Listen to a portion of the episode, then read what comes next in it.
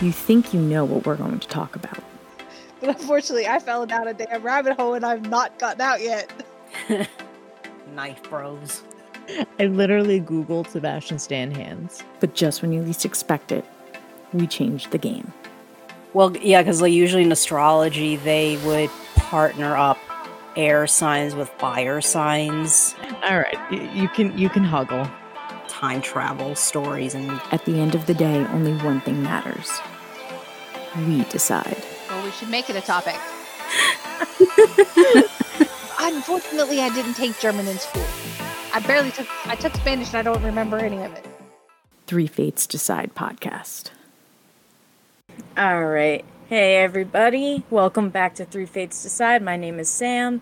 I'm here with my two co hosts, Mary and Liz. Say hello. Hello. hi. And today we're going to be talking about uh, fiction writing or our favorite published authors. Um, something that the three of us have kind of talked uh, little bits and pieces over the past couple of, you know, past episodes where we brought up certain uh, series of books and things like that. So now we figured let's just go right into that topic. So I guess uh, I'll start with uh, what's everyone's favorite author or series? Well, for me, I have I have several. Uh my all-time favorite 100% that I go back to a thousand times over again is um the Sherlock Holmes. I love Sherlock Holmes. Sir Arthur Conan Doyle has to be one of my absolute favorite authors. Um Mm. yeah. Another one he uh, is Edgar Allan Poe. I know he was more of a Mhm. poet, but he also did do the short stories, and I absolutely love his stuff. I think A Telltale Heart is probably my favorite. That was my favorite too. I loved that story. That is, there's just uh, there's something about that that and the the uh, uh, the cask of um Amanditalo, I think is how it's pronounced. I'm not really sure. I've never been able to pronounce that correctly. Is another good one that I like by him. Uh, of course, like some of the more um recent stuff would be like Harry Potter, Lord of the Rings, The Hobbit. Even though The Hobbit's like a prequel to The Lord of the Rings, but it's its own special kind of special kind of book to read. It really is. Yeah. so those are just some of my favorites. There you go. Yep. Um, for me, I uh, I'm actually very into Shakespeare. Yeah. Um, I remember learning, uh, you know, obviously, like in high school, you read like Romeo Juliet and stuff like that. But like Mhm. my senior year of English, it was all Shakespeare, and it really just made me appreciate. Like I actually enjoy Old English, and I actually can understand it. So Mhm. Oh, you very mean, into re- Shakespeare. oh, you mean like really old English or just Shakespeare? Yeah, like like so that like brings me I like Jane Austen, so like Pride and Prejudice, like I love that book and it's so hard to read because it's all old English. And uh it's Well, Yeah. yeah. Yeah, I mean that's okay. Uh for people who happen to be very obsessive linguists, you got to be careful when you say old English, you know. Because there's what we colloquially would call old English and then there's what is actually old English. So, okay. Chaucer. Chaucer in the in origin in his original writings, which I have read, mind you, and it is extremely difficult. That is what I would consider quote unquote old English. It's like good yeah, God. I, yeah, I mean I can't remember if they actually categorize that as middle English or old English. I think it's Middle English actually. It's Middle English. Yeah. Yeah, because from- that is friggin' hard to read in oh yeah. Middle English. And I've oh, read yeah. it. My God. Oh yeah, exactly. Yeah, because like I remember I had um this English teacher who's a big her specialty was mid medieval and Arthurian legends. Mhm. and she well she's i don't know if she's actually fluent in like middle english but obviously if you if your if your speciality is you know that type of literature you would have read at least a little bit of the original text and that would be definitely obviously mid- middle english Mhm. but so anything older than that would be old would be old english which from my understanding is more similar to german and also a bit of uh swedish slash uh danish norwegian because actually okay this this is definitely on topic so um there is this youtuber i would have to i i could try to find the actual channel and put it in the show notes but um he actually has these videos where he does speak a little bit of actual old english and when you hear it it's like you could actually hear a little bit of german in there which kind of makes sense. So it's it's very fascinating listening to this guy speaking it and trying to actually figure out what he's actually saying because he he actually quizzed some other ling you know language enthusiasts to see if they could figure out what he's saying to them in old english. It's and it's and it's amazing how much even though it's old english there are still bits of the word you could sort of puzzle out if you really think about it because in our modern english the etymology has certain rules based off of what the original language it came from works so you could kind of puzzle it out which is fun if you're nerdy about that sort of thing Um, I I mean, I guess the only others I like uh Danielle Steele, so like I'm kind of into like romance novels. And then um obviously like I've mentioned in previous episodes Harry Potter, um The Hunger Games. Um I like some Stephen King novels. Um I'm really into either like the science fiction or like the thriller um, mystery type novels as well. So that's pretty much it for me. Okay. Um so my absolute favorite novel that I regularly turn back to um is Pride and Prejudice. It captured my imagination when I was in middle school. And uh of course it does help a little bit that uh the leading lady and I share the same name. Um and of course it completely warped my own sense of romanticism because now I'm like one of those millions of people, millions of women that like fantasize about my own Mr. Darcy, but who the hell knows if he actually exists anywhere. Um I would say actually this may be surprising to some people, but actually another um favorite is not your typical novel. It's actually a manga series. Um for those of for those of you out there who also enjoy manga, one of my absolute favorite series is actually this one title called um, Fruits Basket. It's by a uh, artist writer, um, which in Japanese would be called a mangaka. Um, her name is Natsuki Takaya. Um, the last name is Takaya. So, what I love about that series is that um, it's it, it starts out with a kind of silly premise like you have a girl in high school. She ends up through various situations ends up living in the same house as one of her classmates who is a boy. And she accidentally discovers that certain members of his family are cursed where if they get hugged by somebody of the opposite sex they turn into one of the animals in the Chinese slash lunar zodiac. So you hug one person, he could turn into a cow. Another person, he turns into a dog. Another person, he turns into a snake, etc. Um, that that it's both kind of a funny series because of that premise, but also it's it gets surprisingly uh, serious and dramatic.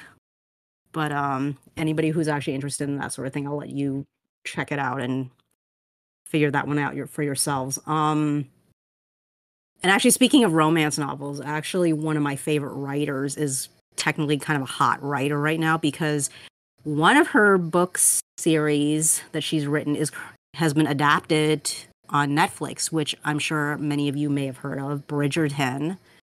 Um, I am actually a very big fan of Julia Quinn. I've read not all of her novels, but I've read many of them. And if you enjoy Jane Austen, I would say you would probably enjoy her work as well because it's set in roughly the same Regency time period. Well, technically, I guess technically it would be considered Georgian because I think I don't think it or maybe it is Regency. I can't remember. Uh but anyway, it's like roughly that time period. So if you enjoy romance novels and you also enjoy the whole Jane Austen, you know, Regency period thing, then you would enjoy her as well. Uh, and I also enjoyed Hunger Games, uh, Harry Potter, etc. as well. So yeah, um, that's it. Those are my favorites. Um, trying to think Yeah, where I to go from what I was here. Um, okay, so if you had to pick one book, say besides your absolute favorite, um, which for for Liz is uh, Pride and Prejudice, myself is um, Arthur Conan Doyle's uh, Sherlock Holmes, and Sam, I'm not sure what you said your absolute favorite go to was. I don't know if you did say, but if you had to pick one besides that, what book could you pick up and read over and over and over again? And why? Hmm. It's a hard one. Oh, yeah. I don't even know if I have an absolute favorite to begin with. So, but I mean, I guess like a book that I could. I- I've read Harry Potter like multiple times, so really like that would probably be up there, um, as well as some of the um Danielle Steele novels, especially. Uh, Mhm. there's a series. Oh my god, what is it called? I'll find the series name. Um, and that would be the other one for me. Liz? Actually, I do have one. Um, it's been a while since I read it, but um, it's actually a Spanish novel. Obviously, I read the English translation because I'm not fluent in Spanish, but um, Mhm. it's very good. I highly recommend it to people, and I think it was a New York Times bestseller at one point. Um, the English name of it is called The Time in Between. Um, the author's name is Maria Dueñas. Um, actually, for for those of you who are fluent in Spanish and you want to try reading, you know, the original, you know, not the um the the um, original Spanish. Um, the uh, Spanish name is um el um el tiempo de um I think it's el tiempo uh de de costuras. Let me let me quickly look it up. Um, but um, the book is really good. Um, because it's actually a period uh book, but it's also a spy thriller actually. Um the story starts in uh the 1930s Spain and then it moves to Morocco. And then a bulk of the book takes place in Morocco and it eventually transitions into World War II, which is where the whole spy aspect comes in. Um, because the main character ends up getting involved with espionage um, against the Nazis uh, for British intelligence um and it's it's very good. It's it's very good series. I mean in fact um in spain they did adapt the book into a mini series which i saw when it was on netflix temporarily and it was very good. I highly recommend it. Um uh oh okay so i looked up the actual name so the original spanish title again for anybody who is fluent in spanish and wants to read the original um in spanish um it's el tiempo entre costuras so but yeah, I so if you enjoy like 1930s, 1940s novel like setting and you enjoy like a spy thriller, that is definitely a book I would highly recommend. I I've I must have read it at least 5 6 times. Originally I got it as an ebook. Um, funny enough, uh, I have um an account on Kobo, and that's where I get most of my ebooks from. And initially, I got it when the book was like under five bucks during a promo period. And I read the book at least five, six times. And eventually I realized I enjoyed the story so much I physic I bought a physical copy of the book, which I'm very careful of because, you know, I have too many books and not enough space. So I'm very picky about what physical books I buy now. And all I can say is that if I enjoy a book that much, it's worth buying a physical copy. Um, for me, uh, I would have to say a couple of the authors that I didn't mention that I'm huge fans of that I constantly love um, are Steve Berry, um, James Rollins, and um, Douglas Preston and Lincoln Child. They're two authors. They they co-write um, books together. And I would have to say, if I was going to pick an absolute favorite, besides going back to my Sherlock Holmes, which is like, for me, Sherlock is like a comfort character at this point. He's like, when I'm stressed out, I I read his stuff and I I go and I fall into the uh, sh- the um Sherlockian world, I you could say. And I'm puzzling out the the puzzles with him but for me, I would have to say probably Douglas Preston and Lincoln Child. They have a series. It's called the Pendergast series. Um, he's he's a character that's in most in most of their novels that they're they're known for. I would have to say those would probably be my next go-to books of what I read over and over and over again because they're like murder mystery world adventure type books, which I absolutely love. Um Actually, I have a question for you guys. So, um, we've all, whether you want to call it dabbling or practicing writing, fiction writing, especially, Mm-hmm. do you f- have any particular writers, whether they're your favorites or they're not necessarily your favorites, but you enjoy their work? Do you have any particular writers you would say taught you anything about writing? or how to develop your own writing style or uh, technical abilities? Uh, I still don't know how to write. I write so much, and I still don't even know what the hell I'm doing. I just write. Uh, yeah, no, I don't think I. I. I think if anything, I more look so that I write correctly, quote unquote. Like you know, it's not like just run on paragraphs and stuff like that. Like that. That's more what I look Mm-hmm. at um, because there are even just published books, as we've talked about before, like the Fifty Shades of Grey series, that are just terribly, terribly written. So, uh, not that my stories will ever be published like that, but um, yeah, I, I just want to make sure that I write like a, you know, like a legit person, like how it should be. Um, but in terms of like style or whatever, no, I, I don't I don't think I've looked at anyone and like you know use them as like inspiration, quote unquote. At least for me. I know for me, um, Anne Rice is probably is another good one that I like, and I I would love to be able to emulate her writing style, not necessarily emulate her and her world and her characters, because she has given birth to an amazingly vivid world of vampires that to me is like that's the holy grail of vampires.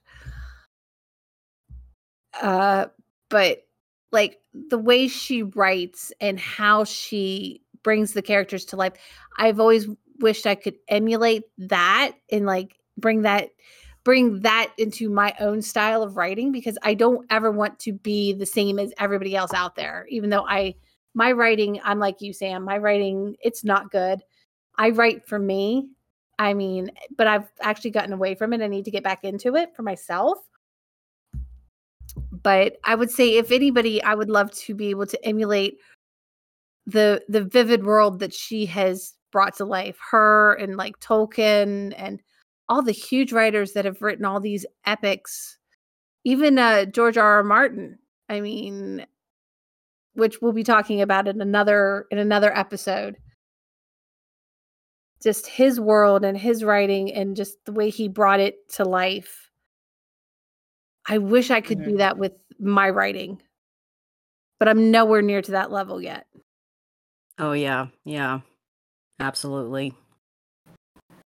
Um, I guess for me, again, because she is, you know, because Pride and Prejudice is my favorite novel, um, I would say it's not so much I'm trying to again, like like what you guys were saying, it's not so much I'm trying to copy a particular author or any such thing, because you know, that's just kind of silly and not very, you know, embracing of your own voice, if you will.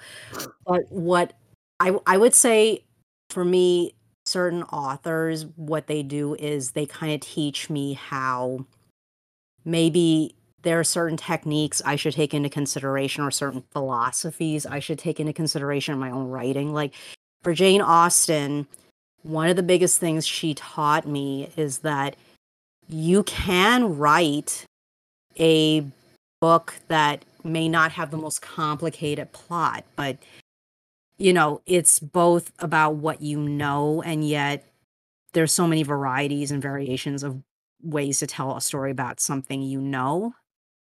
And also what I appreciate about her is that she makes it acceptable to be humorous and witty and um almost sarcastic about um things that you think are wrong or stupid or whatever. Actually, if anything, my she definitely developed what I view as like the best humor, the best comedy is um the sarcastic, witty, observational kind of humor, not like you're it's like it's like modern comedy so much of it is like slapstick and you know fart jokes and sex jokes and stuff like that which can be very funny but at the same time it's like you know it can get overkill if you know most of your movie or whatever is that kind of humor. I don't like comedies anymore. Yeah.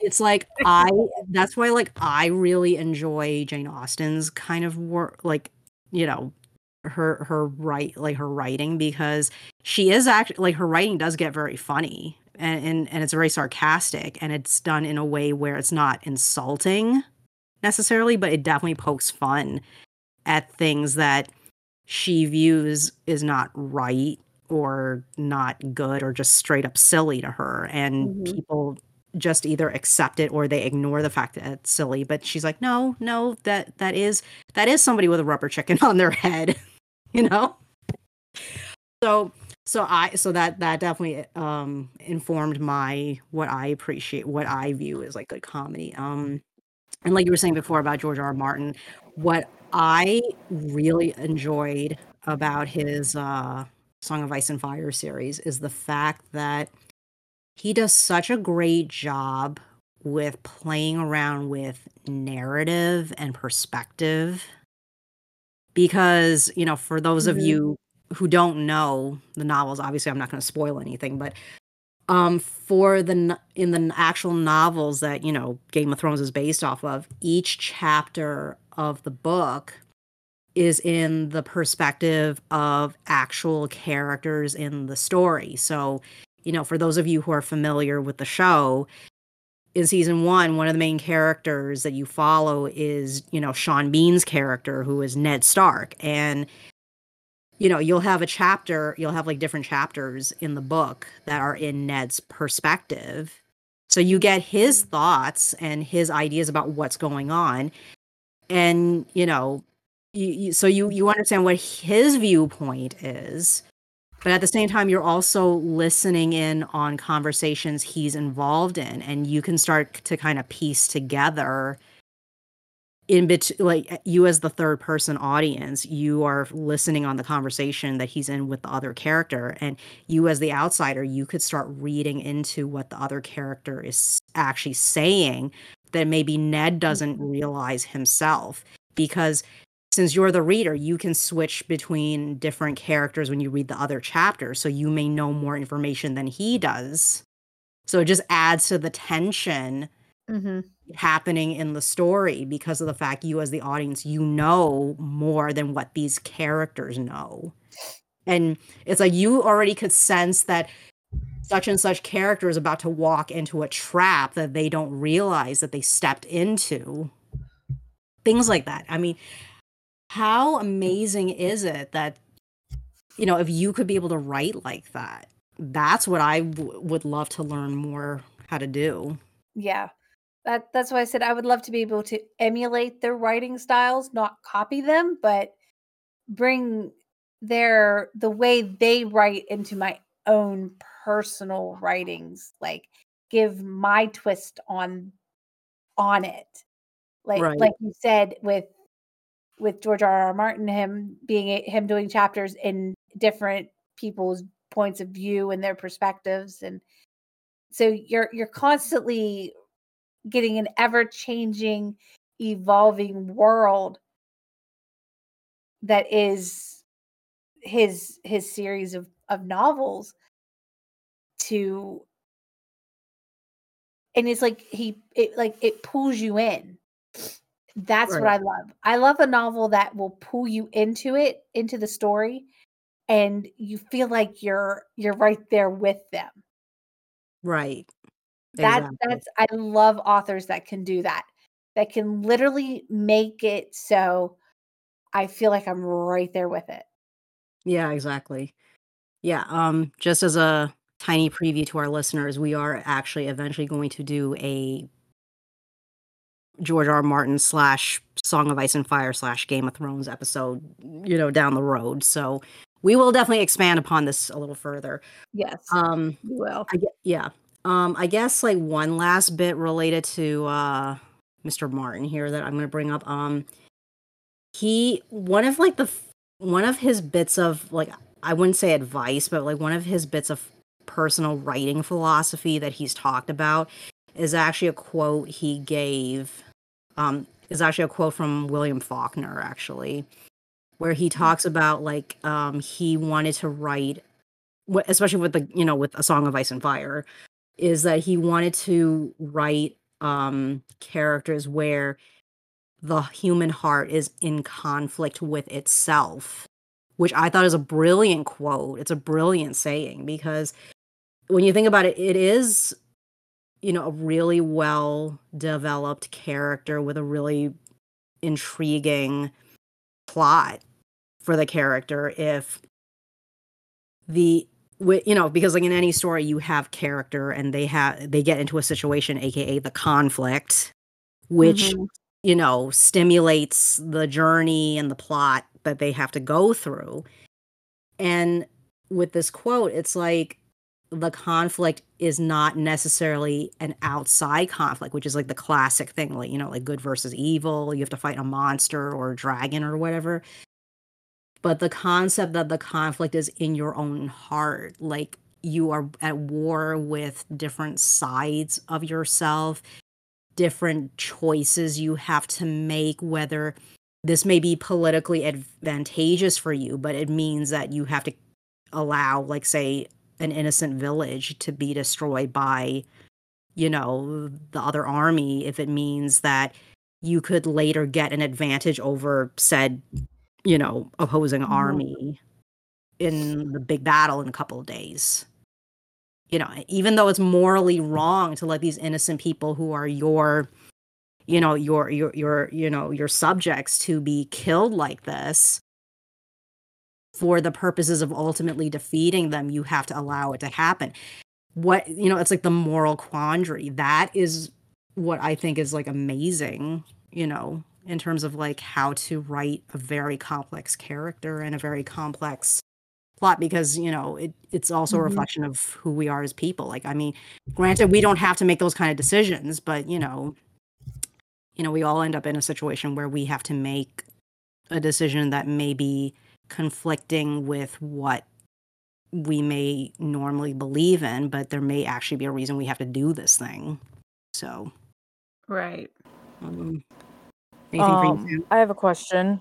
Is there any genre you have zero interest in reading? Hmm. Political. Mm. I, I I just like anything to do with political the political stuff. Although I eh, I'm kind of contradicting myself on this one here. Just just just a tad. I did just recently buy a book. I haven't started it yet. Um it's called The Secret Wife of Aaron Burr. And as we know Aaron Burr was a former vice president way back in time. way back in time. His most notable um, claim to fame is he shot Andrew Jackson in a duel and Alexander him. Hamilton. Okay, Hamilton. Sorry. I know that because I'm in love with Al- with Hamilton the musical. yeah. that was very and good. I actually Right. do I actually do remember because, you know, one of New Jersey's claimed claim to fame is that Alexander Hamilton and his son both died in Weehawken a- at the same in the same place, like a year or so apart. Mhm. So I like that's like the one thing in history that I remember. But anyway, continue. Right. So I actually haven't started it yet, but so that's like so that that type of political right I, I mean if it's about a political figure like their life I'm I'm interested in it but if it has Right. to do with like actual political like you know there are political books out there that talk about politics and Oh, absolutely. I have no interest in reading those none Yeah. not that I don't have an interest in politics I do I I mean I care about what's going on in the country and the world. I mean, I may not be as up to date on it as I probably should be. I mean, I admit that. But yeah, anything like straight up political, I'm I'm I'm not not interested in it. Like just take it somewhere else. Yeah, like I um I read like the Killing series, like Bill O'Reilly, so like killing Jesus, killing Kennedy, Right. Right. killing Lincoln. My dad has read that series. Yeah, he's read some several of them, not all of them, but he's read several of them. I did actually like the books. I'm not a big fan of Bill O'Reilly, but I am a big fan of those books.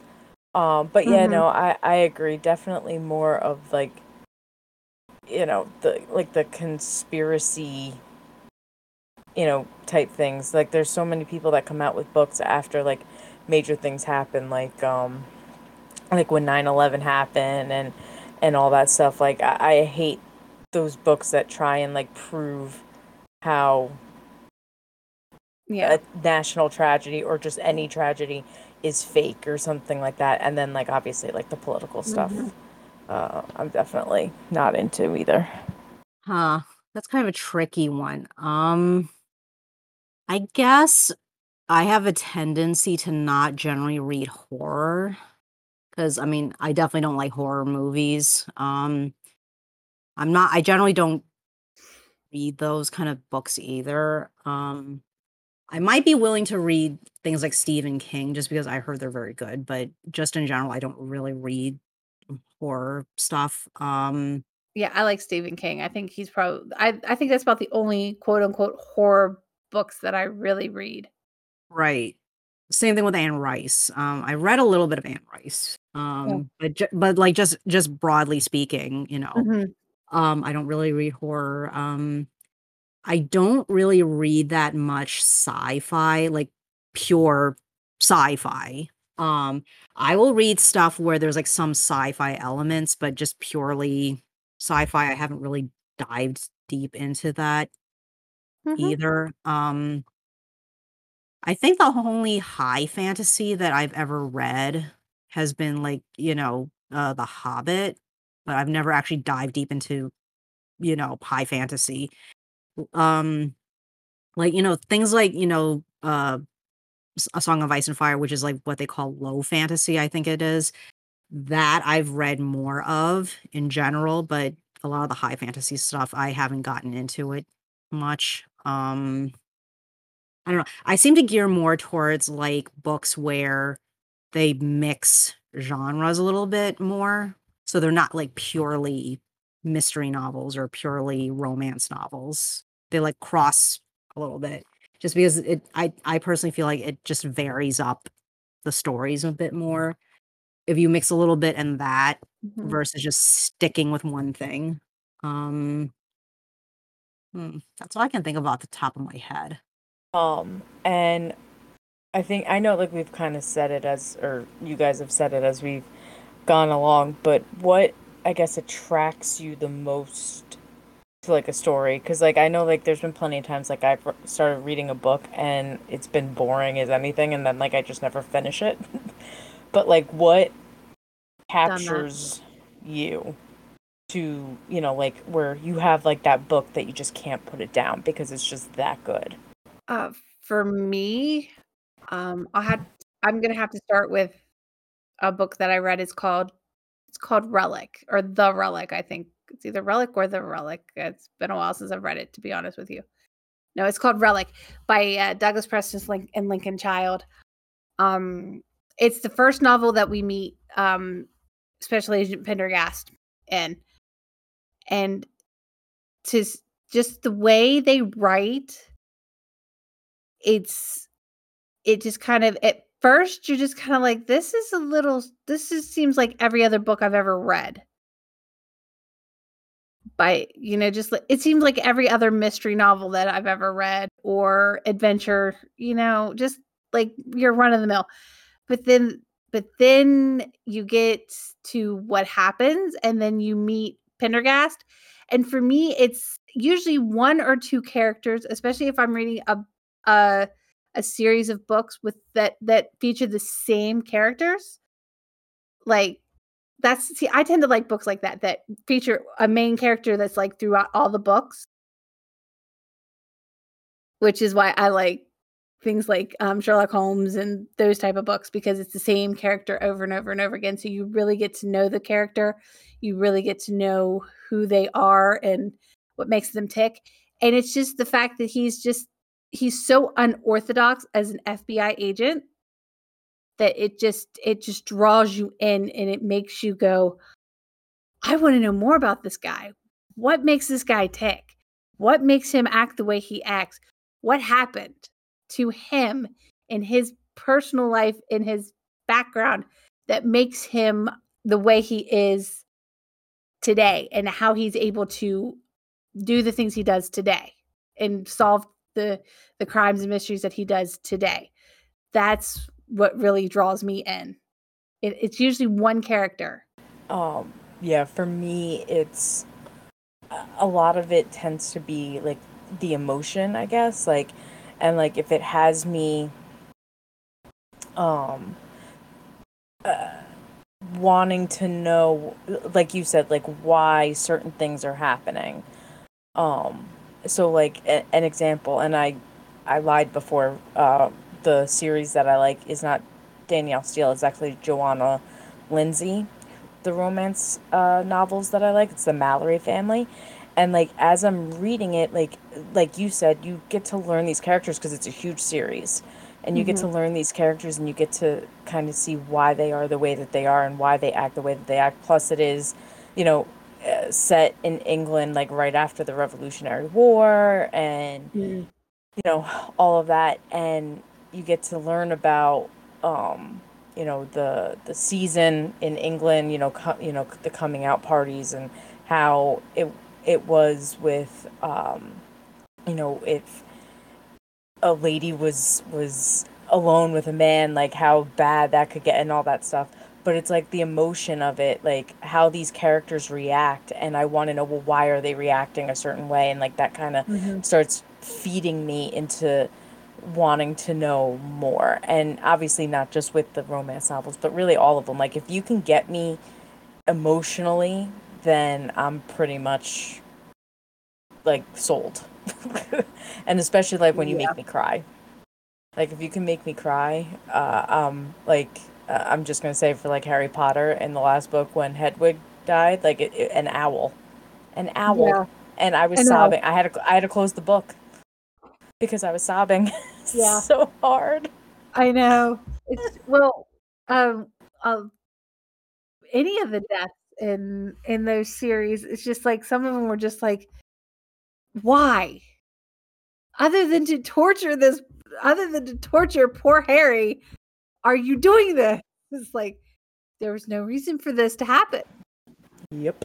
Yeah. Um for me it, it's pretty similar to what you were saying, Sam. It's like ultimately what keeps me interested in any kind of novel I'm reading is um well one well one of the biggest things is actually the main character or the main characters of the story as the case may be I actually have to care about these characters like do I even like you or not? Because if I think you are an irritating twerp you know that i hope that you know the dragon is going to eat you in the next couple of chapters then yeah i then i then i'm done. I'm just done with the book. I mean i have read well not too many because i'm you know i i i'm pretty careful about what kind of books i read mainly because um you know just the blurbs where that they have on like the back cover or whatever to describe what the book is about usually that is like the first level security, if you will, of like whether this is going to convince me to even read this or not. Because mm-hmm. if that blurb premise is not interesting to me, then I am not going to read it. But then the next level is when I actually start reading it within the first few chapters, do I basically give a shit about this character? You know, to be extremely blunt about it. Because if you cannot make me care about you know jane doe going you know Mhm. going to you know have this adventure in this you know fantasy world she accidentally stumbled into because she fell you know into a you know a magical lake or something um then you know i don't care i won't care what happens to her when she gets into this magical land because if you don't make her appealing to me within those first few chapters and i don't care what happens to her. I you know Mhm. I- i'm done. And i have unfortunately came across a couple of books where the premise sounded kind of interesting but then by the time i was like a third into the book i'm like god this person is so damn annoying and yet she's the leading lady if you will of the story. And i'm just so sick and tired of her. She's just being a pain in the butt for no real reason. And she just doesn't get it that she's annoying. And you know I, you know if i'm feeling this way about this character then like i'm done. I'm just done. I can't i can't read it anymore. Yeah, I'm with you. That that that was me with uh Fifty Shades of Grey. And Yeah, like if, if you don't ca- if you don't care for the characters, there's no reason to read. Yeah. Like right the although plot- I I read I read all of the Twilight books just because I needed to see exactly how bad it was, and I mean it it, it exceeded my expectations in being horrible. oh yeah But absolutely Fifty Shades of Grey. I literally couldn't even get through the first book. I think I was. I think I got about a fourth of the way through it. And I was just like, "This is horrible," and I've never Yeah. gone back to. I, I I never read the rest. I just I can't do it. Exactly. Yeah, I- I exactly. That's what I'm saying. Is yeah. I mean, if you like, literally, it's like if this is the main character or the main characters of the story, if the author can't make me like them, then why do I have to care what happens to them? Like I said before, mm-hmm. why do I have to care if you know they have to fight a dragon? Because if they're annoying the heck out of me, then you know what? I want the dragon to win. I want the dragon to win and eat them and put them out of their misery and my misery. right? And now, Exactly. You know that that that's the thing. That is one of those linchpin things that can make or break a novel for me is that I need to give a damn about these people. I need to care. now I have read some novels that I will admit I've nearly put down, and I will say, The Lord of the Rings and The Hobbit are two of them because they are so they're very difficult to get it to get into to start. So you kind of have to slog through a few chapters, like just keep just keep going, and it gets so much better, and it really pulls you in. But because I mean I love The Hobbit and I love The Lord. of the Rings. Those are some of those are amazing books. But it's just like sometimes it's like, oh God, I have to slog through this to try to get into it, you know? Yeah. That But- funny. Yeah. No, no. Sorry. Sorry to interrupt. No, it's okay. It's just trying to get through those first few chapters where you're like, okay, it's a little slow, trying to and then it gets so much better after you really stick with it. Right. Yeah. Funny enough for me, I kind of felt that way when I tried reading Victor Hugo, actually.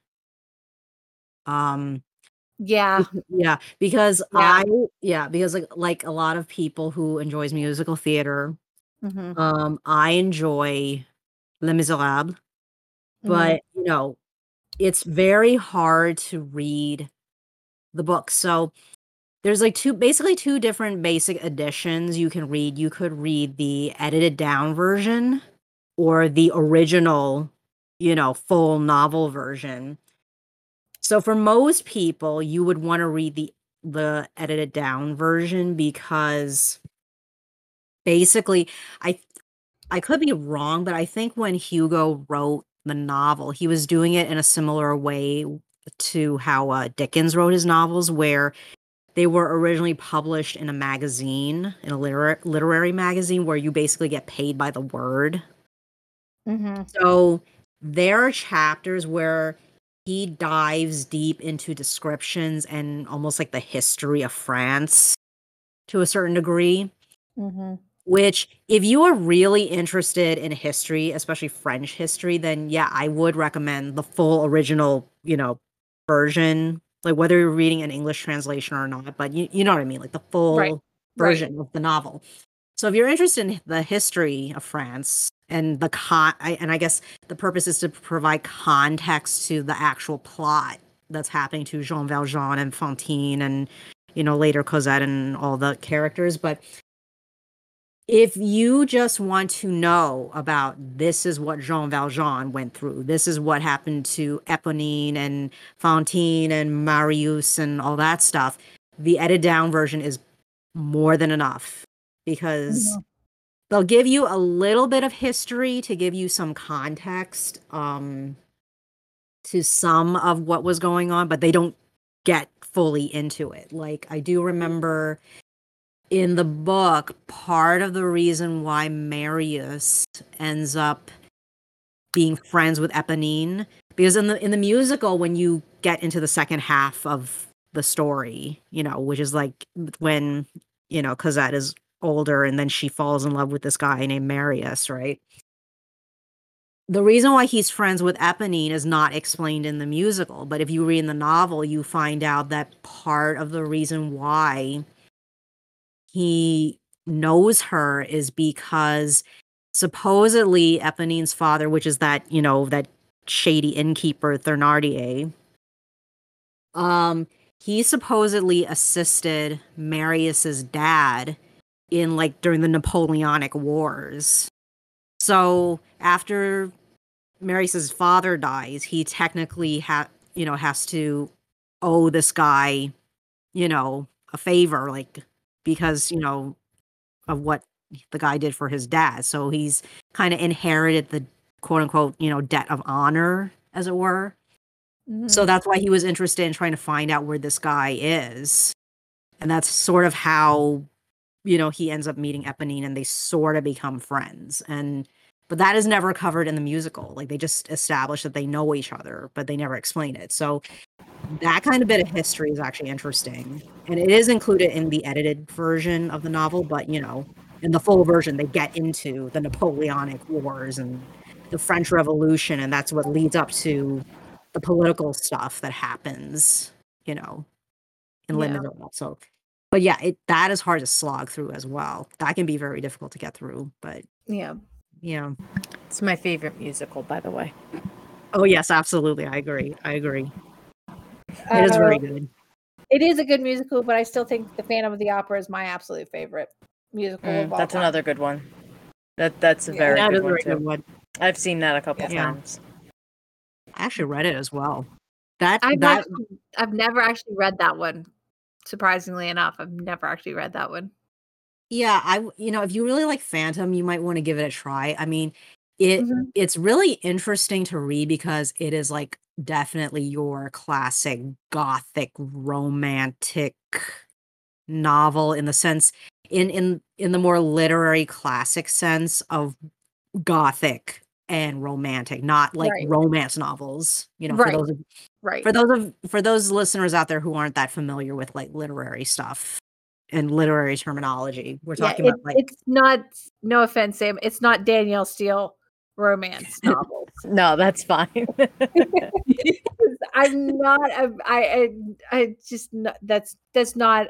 I mean, I will. I've read romance novels, and I don't mind romance novels, but that's not. They're not my thing of to my go-to to read. right. So, It's it's Yeah, a guilty cool. pleasure. and there's That's, nothing wrong with that. That's with what it. it is for me. It's a guilty pleasure. And there's nothing wrong with that. yeah, I mean for me like yeah, yeah. No, go ahead. I mean like like I said like I forget which episode it was now, but a while back, but um some episodes ago, but I did mention that like for me romance novel novels are almost as fantastical in in a, in a sense uh as like, you know, Lord of the Rings would be because, you know, some of some of the situations that happens in these like romance novels, they don't happen in real life. You know, it's just like it's just like it's a different kind of fantasy that you kind of transport yourself into when mm. you read like soppy love stories with Yeah. like, you know, where like the ordinary girl gets to end up with a hot guy. Isn't that like a fantasy for most of us out there? Yes, and you know what? Yeah. I hate I hate as much as I love those books, I hate those books for that because now I have these high expectations of getting this gorgeous hot guy and it is never going to happen I know. because no Yeah. matter what anyone says I could be great on the inside, but I got to have a little something on the outside to get someone looking like that. Exactly. Right. Like I said before, like, you know, with Pride and Prejudice, it's like the whole Mr. Darcy thing. You know, it's Oh, like, yeah. yeah. It's one reason why the, all three of us are still single. It's like we have these unrealistic expectations of what we want uh the guy to be and even though we know they're unrealistic, we can't let go of them. Or maybe that's just me. No, you're 100% right. And I blame books and movies because they give you Yep. those unrealistic expectations every time. Yep. Yep. Hence why my I comment. want I want a book or a movie that tells me the damn truth. I mean, it's kind of like, like Yeah. literally what I was saying before. It's like, you know, romance novels are almost a fantasy just Mm-hmm. as much as Lord of the Rings is. Yeah, I mean, exactly. Where where is my Aragorn? That's what I want to know. Where is he? Damn it, where is the man? oh god. Too funny. Or my Well, Legolas? so- I don't care. I'm, I'm not picky. But funny funny little side story. So my boss um you know, he and I have known each other now for almost 10 years. He calls me a hobbit because I am very short. So I started calling him Gandalf. And he'd be like, I'm not because he has he has gray hair. Uh-huh. So I'm like, oh, you're Gandalf the Gray. I was like, you're not even Gandalf the White. Like, you're not even that special. Like, you're Gandalf the Gray. And he was like, "Psh, I'm Aragorn. I was like, you wish. you were free. like insult by Lord of the Rings. It's like fantastic. That's how much of nerds that we really are. That we insult each other via Lord of the Rings characters. Oh, that's how you know you're in deep. oh God, it's terrible. It's great, but it's terrible at the same time. Right. Uh, Yeah, but I'm I looking keep- forward keep to. I, I keep expecting one of them to show up. I don't care who. just knock on your door. Yeah, I mean, at this point, for God's sakes, I'd even take one of the fucking hobbits. Pardon my French. Hey, you know, I had a huge crush on Elijah Wood when I first started watching, and then I was like, "Damn, no, mm-mm." he was cuter when he was a kid. Well, I mean, I can't say I grew up watching him. I literally No, me too. up- like literally grew up because we're he's only like a year older than me. So it's like we I grew up with him watching his movies. And I was just like always had a huge crush on him, always thought he was a good actor. Mm-hmm. And and all that. And then it's like I still had a slight crush on him, and then and then it was Aragorn, and I was just like, okay, I'm done. And I became more of a Legolas. Um, Orlando Bloom is beautiful. You God, can't yes, deny that. So beautiful. I'll tell you another one that did not get nearly enough was Haldir. Mhm. He was only in a, a few scenes in a couple of the movies, but that that oh Um, but I am looking forward. Uh, I'll be going on vacation in a couple weeks, so like I'm like planning what books I'm gonna read. Mhm. And my sister had given me um, a book. It's actually The Godfather. Ooh, So, um, it, which is a fantastic movie. If no one's ever seen it, you need to go see it. Uh, but I'm, I'm, I want to read the book because it is a little bit, according to my sister, it is a little bit different than the movie. So I'm excited about that. So that's definitely a book that I'll be reading. yeah. Um, like I said, I'm actually in the middle of the first Bridgerton book. We were ta- we just we talked about a little bit ago. Uh, Right. that's Mhm. The I'm so I'm kind of about a fourth of the way through the Duke and I. I I don't have a lot of time to read at night because I usually so tired I just fall asleep. When I get when my head hits the pillow I'm just like I'm out, I'm done. Right. But when I do read, I've been reading that, and then my dad right now is actually reading The Secret Wife of Aaron Burr, which is the one I just just bought like last week. I literally just bought it last week. So he's reading that one right now, and he says it's really good. Hmm. So I'll have to look look into that one because I do like books about real life people. yeah, I do too. you know, especially like historical mm-hmm. figures.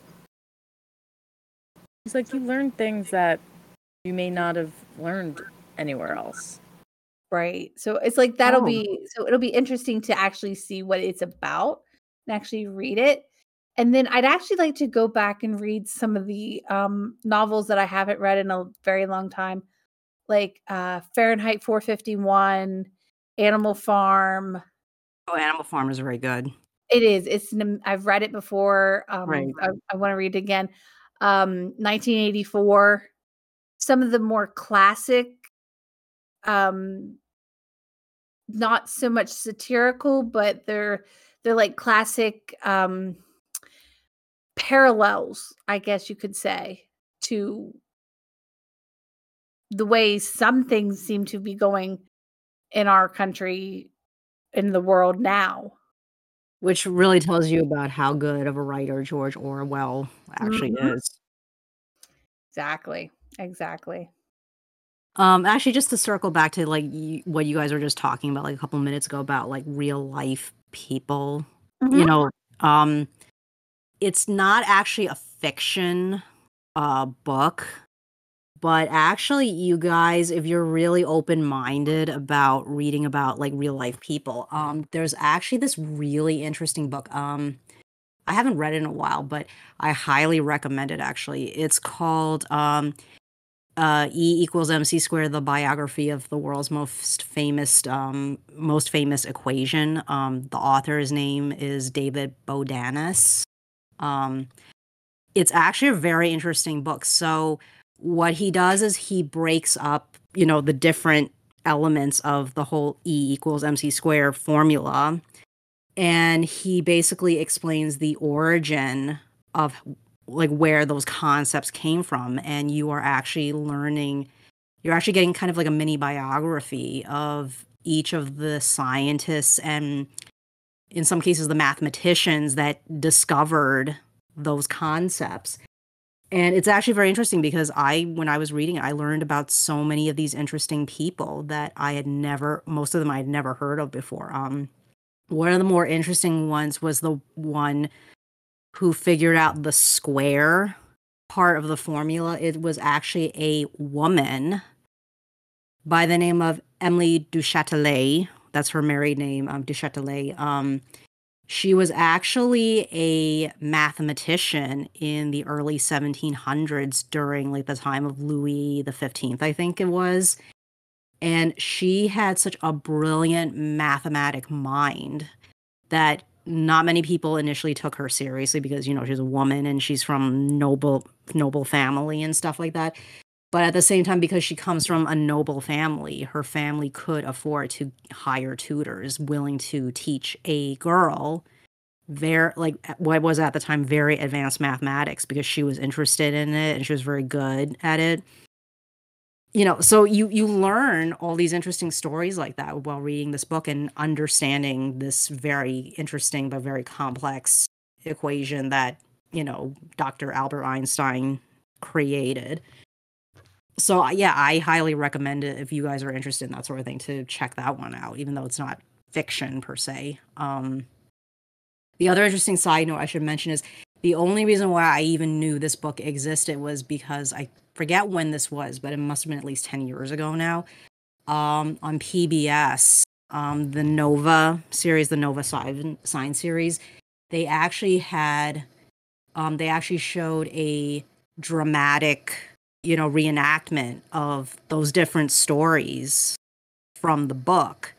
So you had, you know, sections where they had actors playing Emily du Châtelet and Voltaire, who is like for anyone who's familiar with French literature, is like a very famous, very famous dramatist in the 1700s. Um, the two of them were actually lovers at one point, and they were both running a salon together where they were talking with other writers and scientists, you know, trading ideas and stuff like that, which is cool as well. Um, that was how I discovered that this book existed, and I actually read the thing, and I thought, wow, this is amazing and um, actually the same author he wrote not a sequel but a similar book where he just concentrated only on Emily du Châtelet and that that I never finished I never finished that book all the way through but I really should cuz it's so good and so interesting. All right. Anything else you want to add? Hmm. Read more books, people. books can be an absolute. No, seriously, for for people that say they hate reading, I'm telling you, pick up, find your favorite genre of film. That just this is this is my advice. Find whatever type of film you absolutely love. If you love like the romantic comedies, you would probably like things like Danielle Steel novels. Try one, pick one up. If you like the more fantasy uh versions, like the more fantasy films, then I seriously, I suggest things like Lord of the Rings and The Hobbit, and you know, oh yes, pick, pick right. a book up and re- and just try it. I I guarantee you, once you start reading and once you just develop that love of reading, you will never be bored a day in your life. Oh yeah, and and speaking of, um, you know, Dune is coming out. Dune yeah is like a huge series of books. Yeah, and that's but it's more like it's like a sci-fi fantasy. So if you like the sci-fi, if you like like um Star Wars and Star Trek and things like that, Dune might be a good might be a good book for you to for for people. Yeah, exactly. Exactly. Um yeah, the big thing is I, like you kind of have to find your your taste. Yep. Yeah, your your your your your niche, your wherever you're most comfortable reading. Uh, I already like kind of took up some time like recommending a couple different books. Um, do you guys have any other recommends as well? Just so we kind of balance this out a little bit. I mean, I, th- I I honestly think like if it's if you're not a huge fan of of reading, but you have a favorite movie that you know, is an adaptation from a book, I would definitely maybe even start with that because you know the story, but you'll actually see how much better the book is compared to yes. the movie. So it'll help you kind of mm-hmm. learn how much better books are than, you know, movies and TV shows and stuff like that because you really get the mm-hmm. inner workings of characters, you know, thought process and why certain things happen and things that were taken out because they didn't feel that it was important enough to stay in and stuff like that. So that also might help if you're not interested in reading. Maybe find something that you're already a fan of that you know comes from a book and read the book. Um I guess for me if any recommendations I would have if people like adventure mystery novels, like I've mentioned them a couple of times. Um, anything by Steve Berry is they're so good. Uh, James Rollins is another his his Sigma Force series is so good. But for me, uh, Douglas Preston and and Lincoln Child, uh, the very first book they wrote was Relic, but the very first book I ever read by them was one called The Cabinet of Curiosities. I would suggest picking that book up if you really like the it's almost um it's a murder mystery world time traveling kind of adventure it, it's really it's, really hard to describe the book.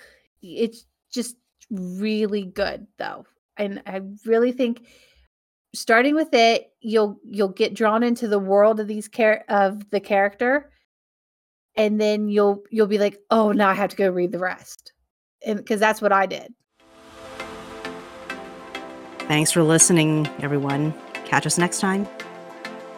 And see what we're going to talk about. because the three fates decide